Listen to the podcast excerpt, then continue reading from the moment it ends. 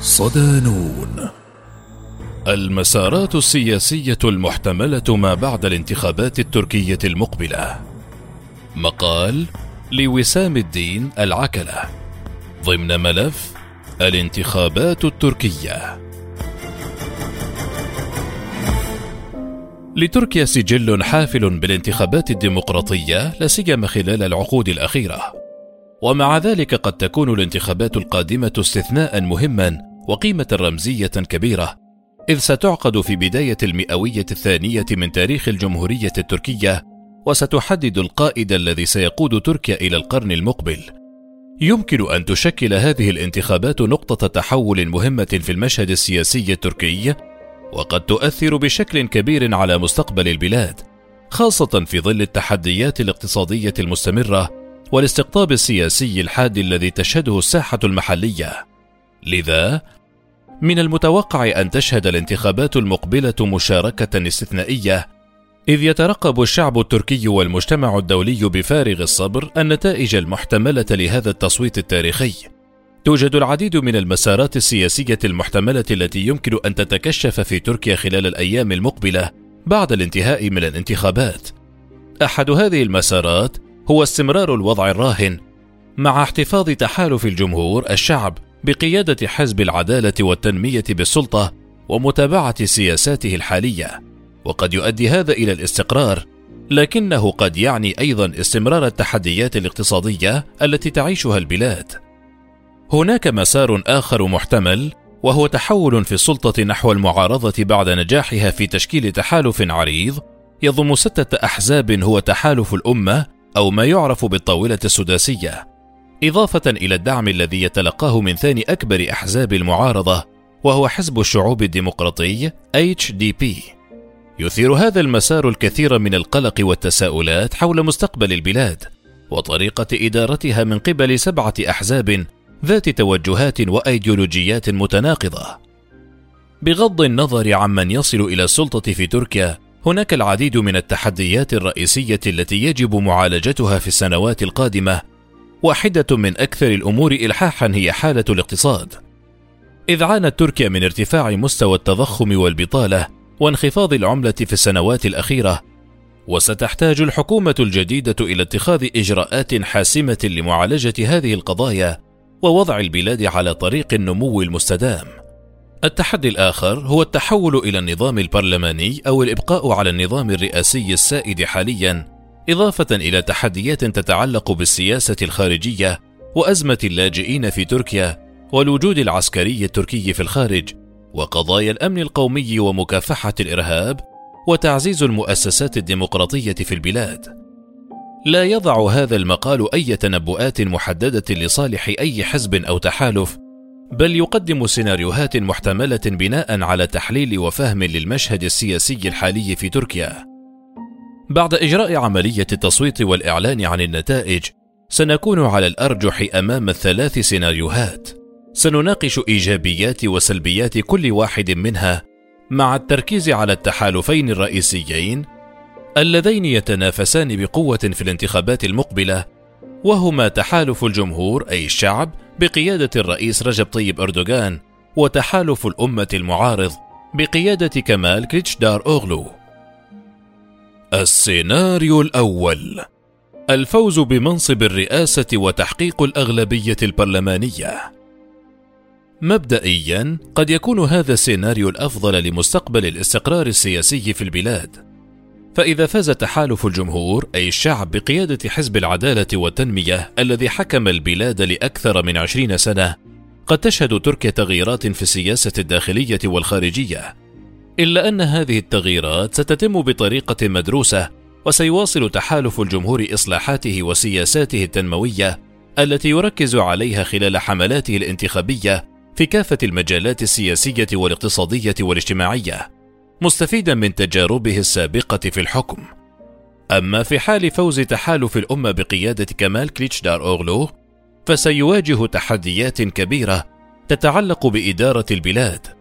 وهناك من يقول إن مؤسسات الدولة سوف تنقسم إلى إقطاعيات بين الأحزاب ذات الأيديولوجيات المختلفة داخل هذا التحالف. التحدي الأكبر الذي سيواجهه تحالف الأمة هو تحقيق وعوده التي روجها خلال حملاته الانتخابية وعلى رأسها الانتقال إلى النظام البرلماني المعزز. لكن هذا الانتقال سيواجه صعوبة حتى في حال فاز تحالف الأمة بالأغلبية المطلقة في البرلمان.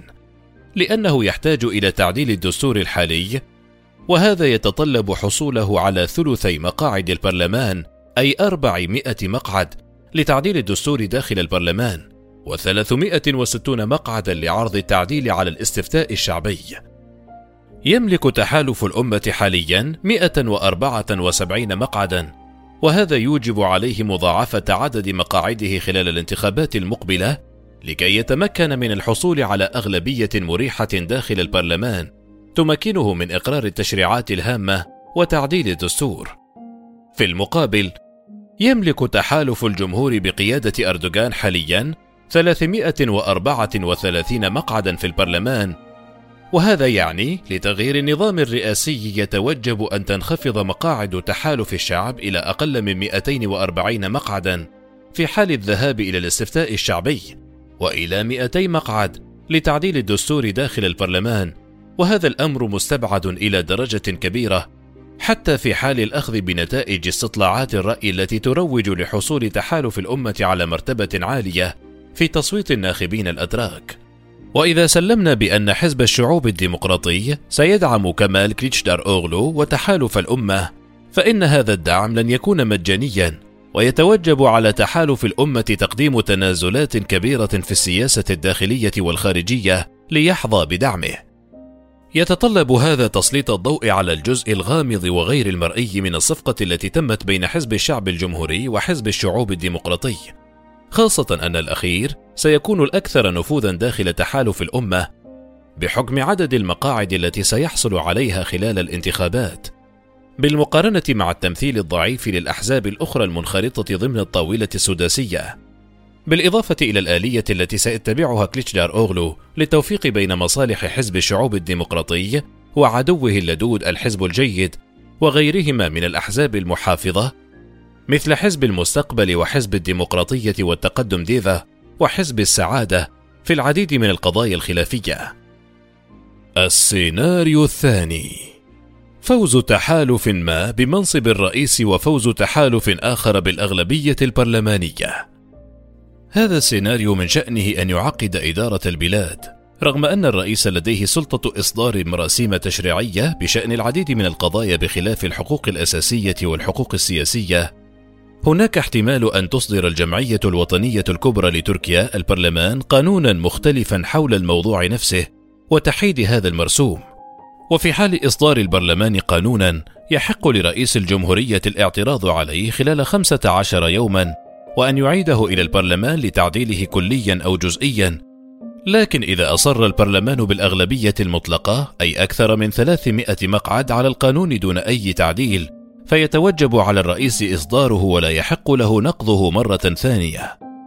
أما في حالة مخالفة القانون للدستور فيمكن لرئيس الجمهورية أن يقدم التماسا إلى المحكمة الدستورية العليا لإبطال القانون.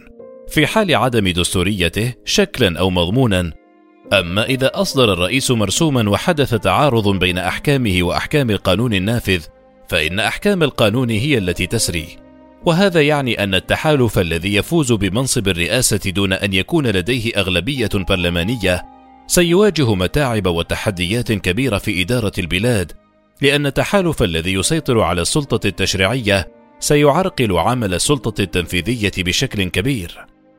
مع ذلك وفي مثل هذه الحالة سيكون لحق النقض الذي يملكه الرئيس تأثير معقد على التشريع حيث يتم تمرير معظم القوانين بأقل من 301 صوت بسبب حقيقة أن جميع النواب ليسوا حاضرين دائما في البرلمان. نقطة أخيرة في هذا السيناريو تعطي للتحالف المعارض للرئيس والذي لديه أغلبية برلمانية كبيرة حق الدعوة إلى تجديد الانتخابات الرئاسية والبرلمانية أي انتخابات مبكرة في حال موافقة ثلاثة أخماس من إجمالي عدد الأعضاء في البرلمان أي 360 صوتا. السيناريو الثالث فوز أحد التحالفات بمنصب الرئيس دون أن يتمكن أي تحالف من تحقيق الأغلبية البرلمانية. في هذا السيناريو يمكن أن يفوز أحد التحالفين الرئيسيين بمنصب الرئيس لكن لا يستطيع أي منهما تحقيق الأغلبية البرلمانية المطلوبة أي أكثر من خمسين بالمئة قد يؤدي هذا إلى وضع معقد داخل البرلمان من شأنه أن يجعل من الصعب على التحالفات إصدار وتعديل القوانين يمكن توضيح ذلك بالمثال الآتي إذا حصل تحالف الجمهور على 250 مقعدا وتحالف الأمة على 250 مقعدا وتحالف العمل والحرية على 70 مقعدا والأحزاب الأخرى على 30 مقعدا في هذه الحال يتعين على التحالفين على الأقل العمل معا لتمرير القوانين.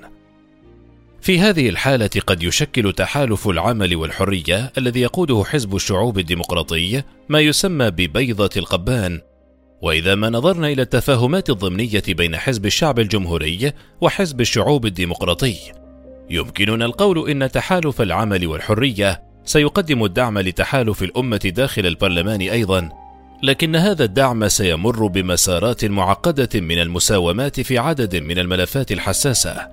عموما أيام قليلة تفصلنا عن هذا الاستحقاق الذي تتفق الأطياف جميعا على أنه تاريخي.